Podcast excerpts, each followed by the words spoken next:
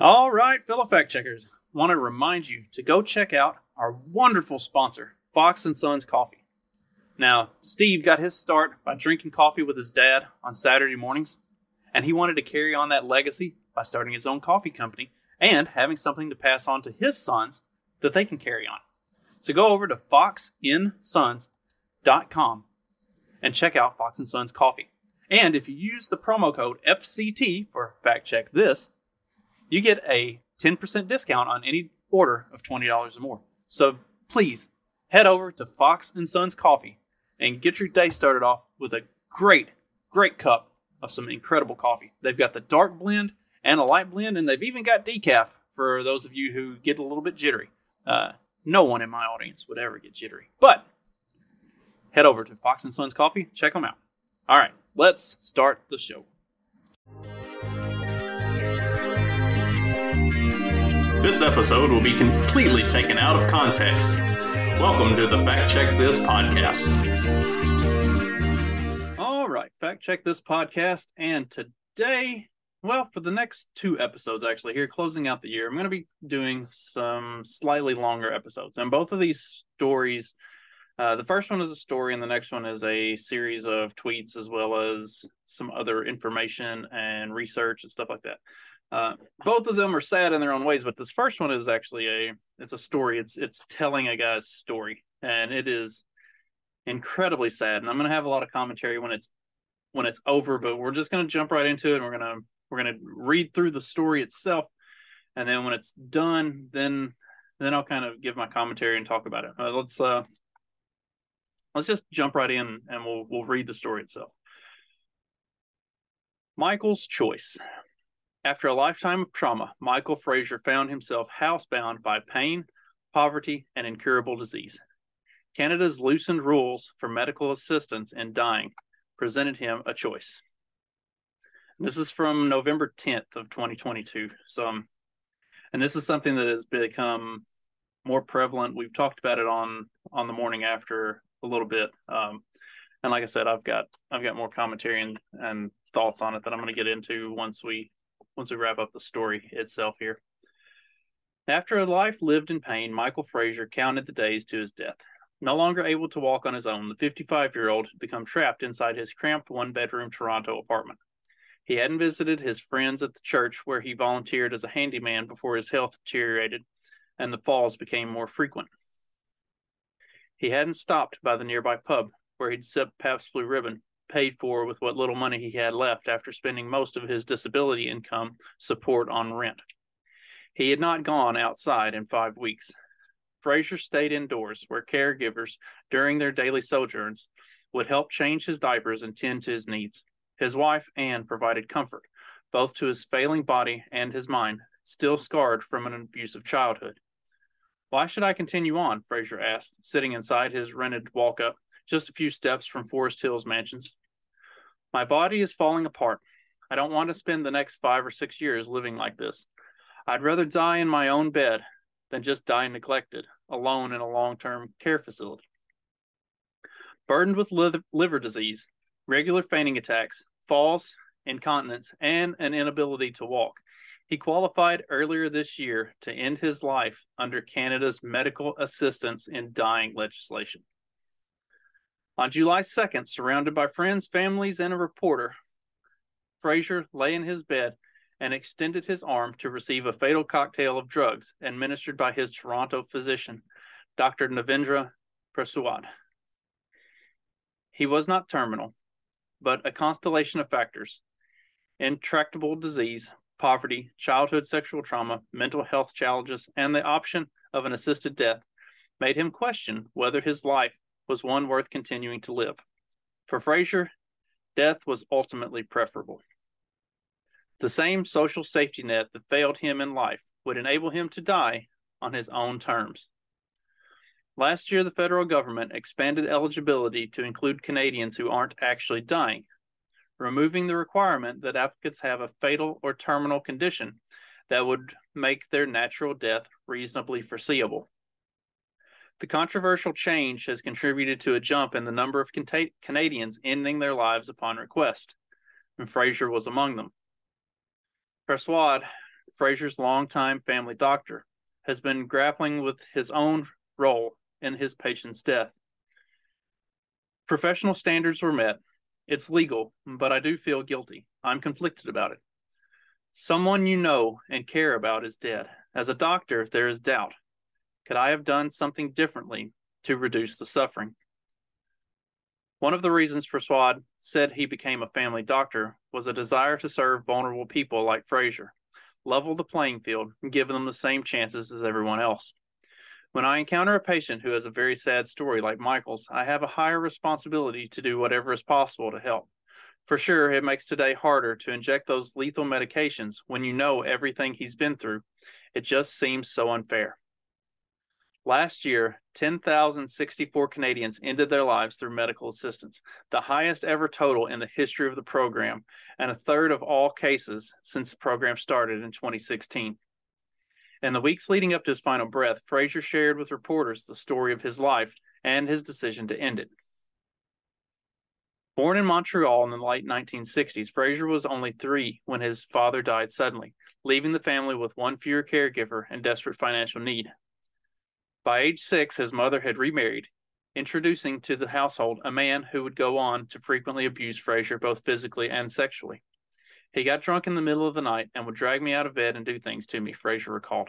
My brothers knew what was going on, but they turned their faces to the wall. He said his mother knew as well, but because Frazier was biologically the product of an affair between his father and another woman, she never considered him as one of her own. She never did anything to protect him from her husband's abuse, Frazier said. The most basic care was hard to come by. At times, unfed by those meant to attend to his needs, a young Fraser ate cat food. At age 10, he recalled he ate mysterious red berries off the bushes near his house, believing them to be poisonous. It would be the first of numerous attempts to end his life. I guess it's a good thing, but I'm really bad at suicide. When he was 11, his stepfather took him to a fishing camp with other adult men where he was to be the entertainment. I had these grown men abusing me for four days, he said. Five decades later, he still grappled with the abuse and how it was allowed to happen. I wake up at night and the smell is so strong in my nostrils and the sweat and the alcohol and the tobacco of the other men. The system failed me as a kid and it didn't really take care of me. Frazier began drinking at a young age, starting with a swig of liquor as he helped clean up after a party his parents hosted in Montreal. He continued to drink frequently throughout his life to silence the haunting echoes of his stepfather's voice. It led to chronic liver problems. The voices are saying you don't belong here. You're a dirty little boy. You always have been, Frazier said. After a while, you start taking it to heart. Anne, Frazier's wife, said she could often tell when it struck him, even in his sleep. He starts shaking, she said. He jumps. I just know he's getting hit by something. I put my hand on his shoulder and say, I'm here. It's a dream. It's a nightmare. I got you. It happens all the time. Frazier's childhood abuse continued until he dropped out of school and left home at age 13. He found an apartment and worked in a warehouse loading Montreal Gazette newspapers into trucks each morning. By 15, still without a driver's license, he was promoted to a delivery driver carrying newspapers to depots across the city. In 1980, he moved to Thornhill, where he floated through low wage warehouse and transportation jobs until he was admitted to hospital for his mental health struggles. What happened in 1995 is that everything that ends up inside me just explodes, he said. I just had been keeping it down for so long that I don't know what triggered it. He was diagnosed with post traumatic stress disorder and anxiety, held in a hospital for three days, and then released into, into Toronto's streets with no jacket or shoes in the dead of winter. The same day, police found him walking up Yonge Street, teddy bear in hand. Frazier said he wanted to see the North Pole. He spent the next three months back in the hospital. To Frazier, it was an early lesson in how the healthcare system moves people in need through a cycle from desperation to temporary care and back. Through the health challenges, there was also poverty. Frazier lived much of his life on the Ontario Disability Support Program, at the end of his life, it provided $1,100 per month. His rate, his rent ate up $974 of that for the same apartment where he lived for 25 years. With no elevator, the second floor unit imprisoned him in recent years as he could no longer walk without assistance. He was often trapped there, forced to stay inside for weeks at a time. He didn't have the money to afford a more accessible place. In the final weeks of Fraser's life, reporters met many of those encircling him during afternoon visits at his apartment. Each was wrestling, often, often visibly, with the murky questions raised by his choice. It's heartbreaking to me that the system let him down in a way that he felt there's no other option, said a Toronto paramedic who dropped into the apartment one afternoon to check on Fraser, part of a program that monitors patients who frequently rely on 911. I've gotten to know Michael well. He's just such a kind, positive guy. It's been very challenging to think this is the outcome. By July 2nd, the day Dr. Persaud came to walk came to the walk up with the injection chemicals, Fraser had not been outside the apartment for more than a month. There were a number of factors that led to Michael's decision, and I think poverty was one of them. It's hard to disentangle them all, Persaud said. Sometimes poverty is pushing people into uh, to MAID who can be helped by other supports. For sure, I think the fact that he had trouble paying his rent made it harder for him to be in this world. MAID is uh, it's the acronym for medically assisted uh, medically assisted uh, death, basically in Canada. That's it's a it's a program. Like the MAID program is a thing that's becoming incredibly regular in Canada. Designed as a compassionate legal alternative for those facing life with intractable diseases, pain, and anguish, MAID's adoption in Canada has largely been celebrated as a humane and visionary public policy. To qualify, candidates like Fraser must have an incurable and debilitating disease and have the application vetted and approved by two physicians. Agreeing to end the life of a patient remains intimidating, says Persaud. There's no central repository and no list of pharmacies that have the drugs needed for the procedure.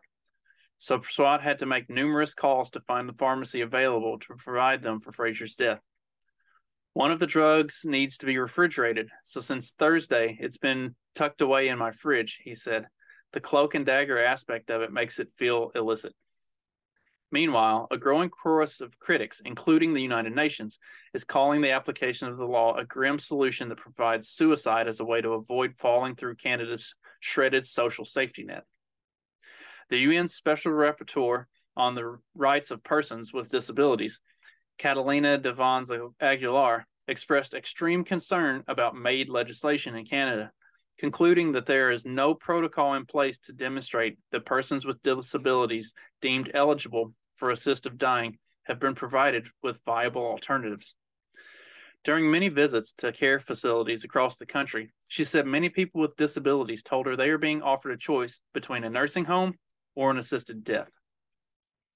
Last year, UN officials sent a formal letter to the Canadian government warning of human rights violations that could flow from expanding eligibility for assisted death to those who aren't dying. It is not beyond possibility that, if offered an expanded right as per Bill C 7, persons with disabilities may decide to end their lives because of broader social factors such as loneliness, social isolation, and a lack of access to quality social services, it reads.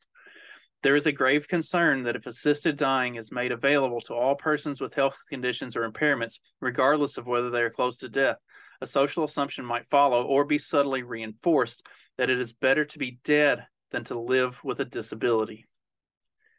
In a written statement, Health Canada said MAID legislation seeks to support autonomy and freedom of choice while rigorously protecting persons who may be vulnerable. It is not intended as an option for those lacking adequate social su- supports, the statement reads.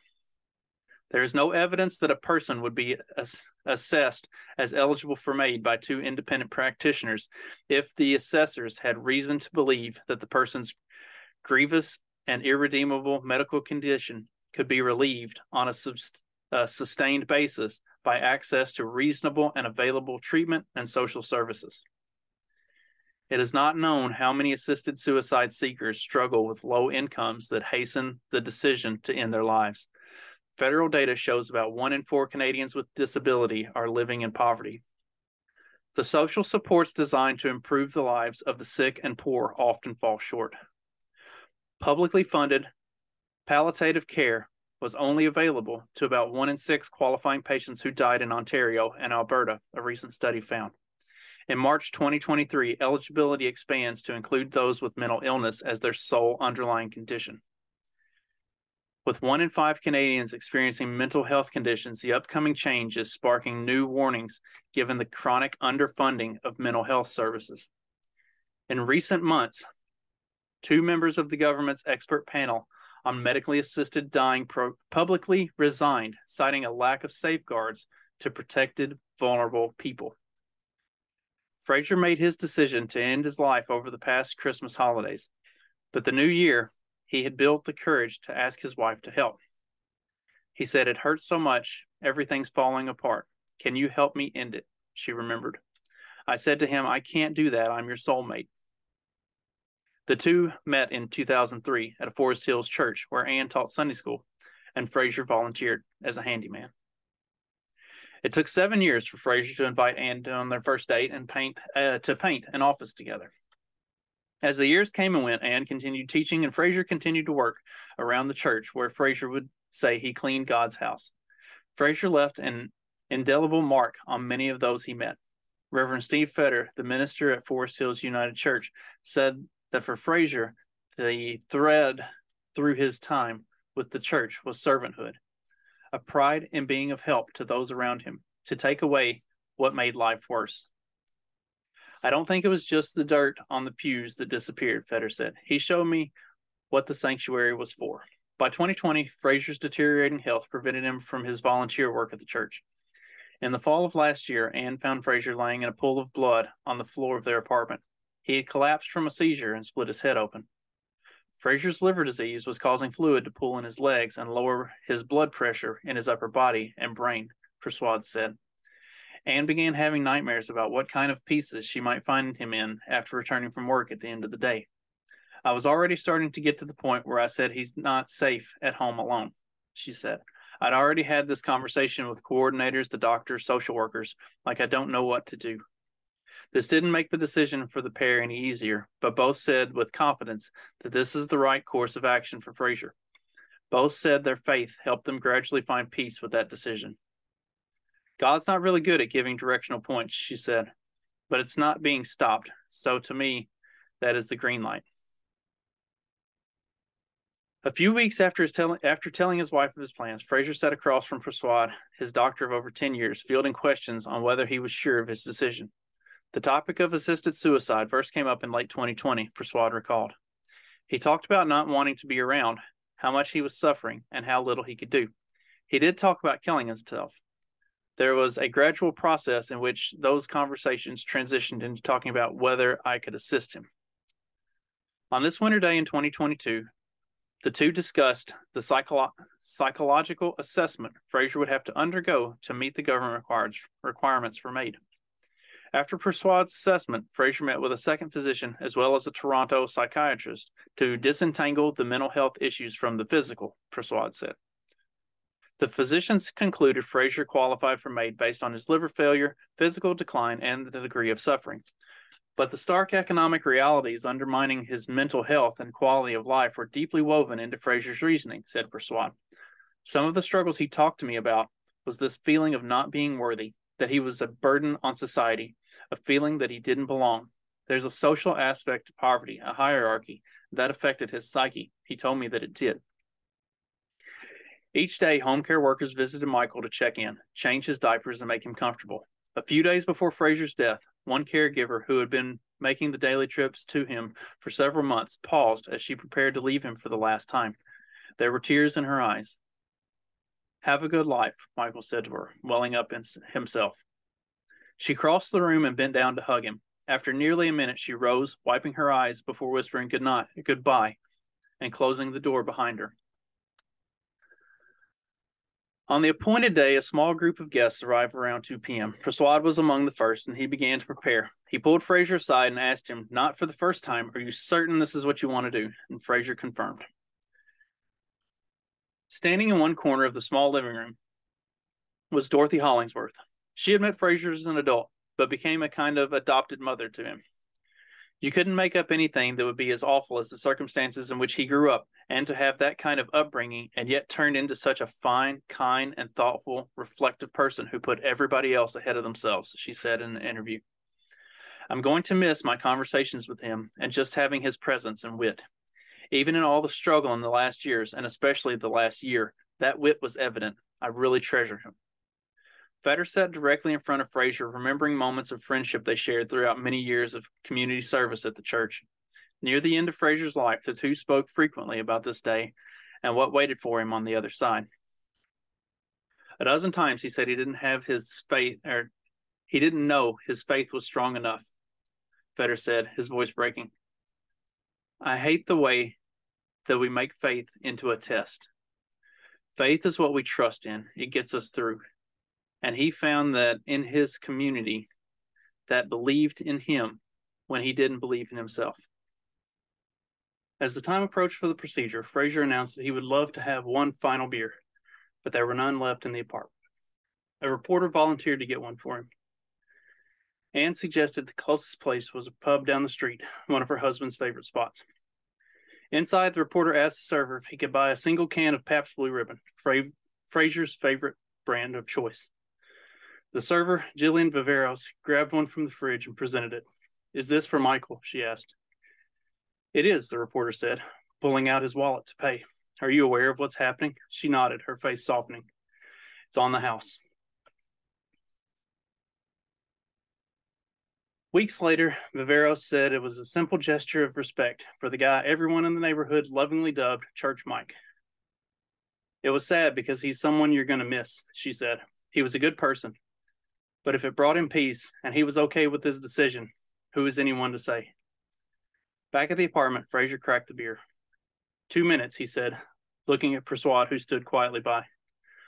I'm here for you whenever you're ready. After a moment, one last request. I think I'm going to have a cigarette, and then we'll call it a day. As he puffed some last bits of housekeeping, we have a dozen eggs and some bacon and some peppers in the fridge, he told the assembled. You should take it with you so it doesn't go bad. Persaud prepared in the bedroom. Prior to this case, the 41 year old physician had performed only a handful of other assisted deaths. While he believes in the relief it can bring to patients on dire need, Persaud is an ambivalent participant in the process. I wouldn't describe myself as a supporter of MAID, he said. I'm a doctor who received a request from a, from a patient, and I fulfilled my obligation as a physician. It's a tension that he said remains widespread in the medical profession. The vast majority of doctors haven't done it and don't want to do it. I thought that I wouldn't do it when I was first approved. It's not that I objected to it, it's just not something I ever anticipated doing when I was training to be a doctor. But things change when a patient you've been caring for for years is suffering and tells you they want your help in dying. Out of principle, Persaud said he still does not bill OHIP for the procedure. It's an immense privilege to be able to help a person in that way. I don't feel worthy of it. Persaud disappeared into the bedroom while Frazier and the rest spoke in the living room. Shortly after 3 p.m., the apartment grew quiet. It seemed there was left nothing left to say. I guess it's time, Frazier said, laying the empty beer can down on the table beside him. I'm going to sleep. I hope there's something on the other side, but if there's not, then it's too late now. Inside his bedroom, Frazier lay next to his wife. At their bedside, Persaud asked one more time, Are you certain this is what you want to do? The last affirmation came back. Persaud carefully injected the clear liquid into Michael's arm. The MAID kit contains three separate medications a sedative, a deeper anesthetic, and a third medication that either stops the heart or stops breathing. As Frazier's pulse and breathing slowed down, he fell into unconsciousness. Anne hugged him, weeping quietly. In a broken whisper, her voice repeated, I love you. I love you. Persaud monitored the ever shallowing breaths. Michael Frazier died at 325 on July 2nd, 2022. Persaud walked to a quiet corner to call the provincial coroner. He had to report Frazier's death and arrange for the body to be picked up. Five years ago, he had a diagnosis of liver cirrhosis, further declined two years ago, Persaud said in a staccato patter into his phone as he reported in Frazier's medical history. I was providing palliative care as his family physician. Anne emerged from the bedroom in tears. She was immediately encircled by hugs, the scrum of bodies shaking in unison amid deep breaths and tears. He's safe now, she said. He won't have to suffer any more. That's all I can hope for. Like I said, hard, hard, sad article. The really, the really fucked up part about all of this is a few of the things that were mentioned. For instance, the doctor doesn't uh, the doctor doesn't bill uh, what they call it OHIP, I believe is the the acronym. It's um it's the like medical it's the medical health service effectively. It's yeah, OHIP. So the way this works is Canada has this beautiful universal health care, right? Except that anybody that lives in Canada can tell you that people who can afford to get their health care in the States come to the US to get health care. You don't get you don't actually use the health services that are provided by Canadian healthcare because they're useless. And what is happening more and more frequently is that, especially since it has been determined that you don't have to be terminal to be eligible for MAID, this um, incredible universal health care provided by uh, Canada's health insurance won't pay for your coverage they'll either pay or they won't pay for your treatments. They won't pay to help you get better. They'll either pay to stick you in a home and forget about you, or they'll pay for you to kill yourself. And they don't even like they don't even pay the whole thing. They pay uh I think they pay like 85% or something. So like your your family or your estate is still responsible for the rest of your suicide. Like how fucked up is that? That you have to that your universal health care won't even pay 100% of your debt. How fucked up is that? And now they're extending this to the mentally ill.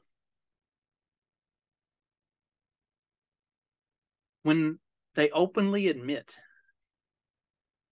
that they don't do enough for the mentally ill as it is services and treatment is drastically less than what it needs to be and should be for the mentally ill. They already don't take care of these people.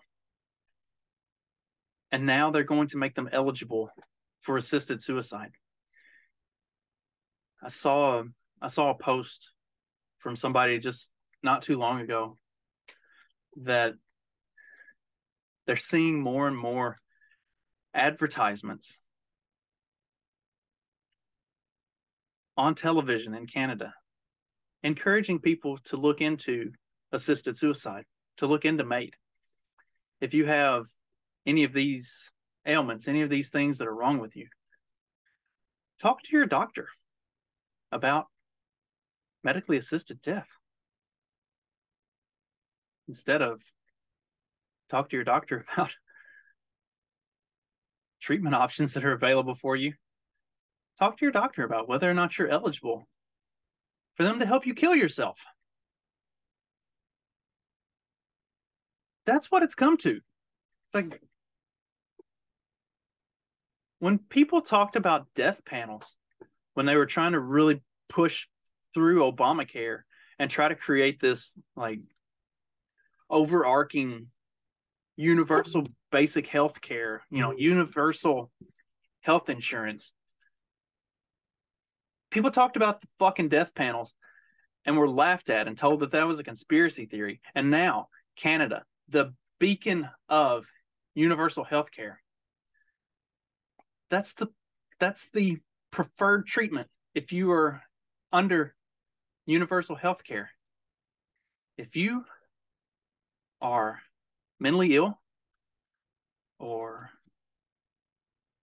just sick in that it would require long term treatment that may never get better, or if you're just straight up fucking poor and you can't afford anything better,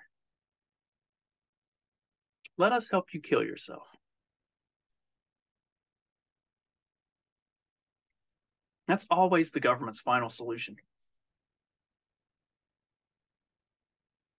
Let us put a fucking bullet in your head. Or at the very least, let us inject some shit into your arm.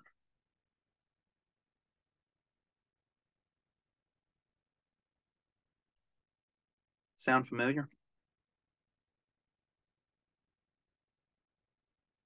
How far are we from this coming to America?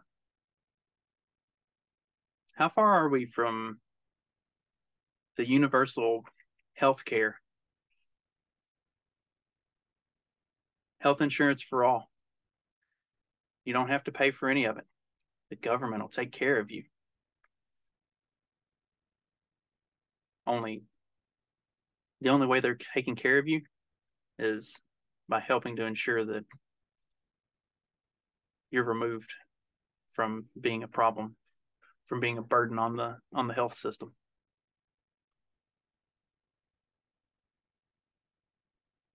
That's what this is. That's what this is aimed at. There won't be death panels. They just won't give you a fucking option.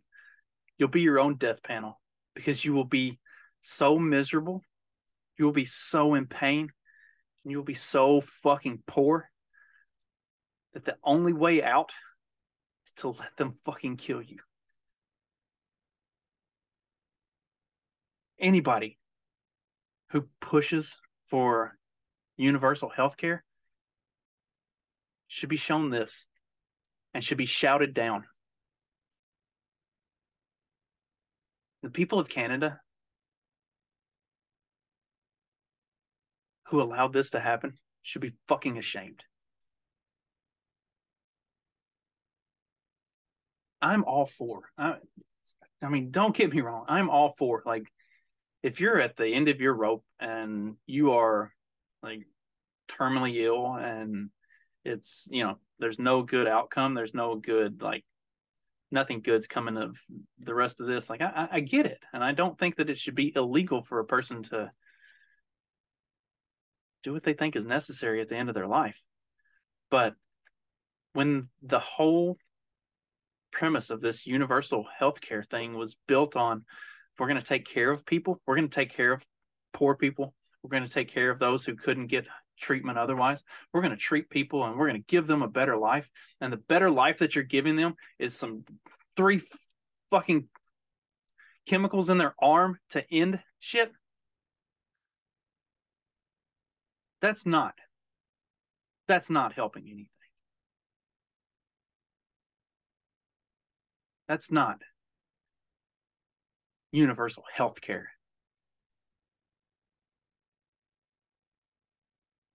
It's universally removing the problem, reducing it by one over and over again. Till the only people left are the ones who can afford to pay for the coverage. Because at the end of the day, all these programs like this, they're classist and they're racist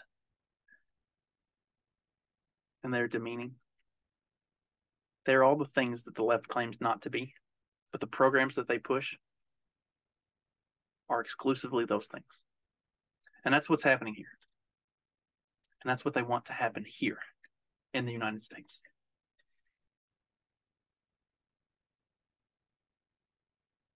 People need to know what's going on in Canada. These MAID MAID is becoming the preferred treatment for every ailment that poor people have. That's their solution. Fucking appalling. That's all I got for today.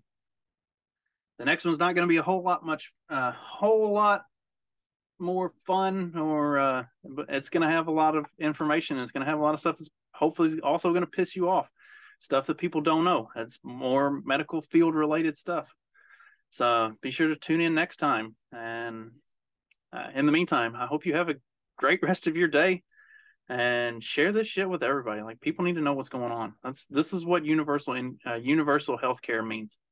I keep I keep trying to say universal basic income too, which to a similar extent, universal basic income will will result in similar outcomes as the universal healthcare.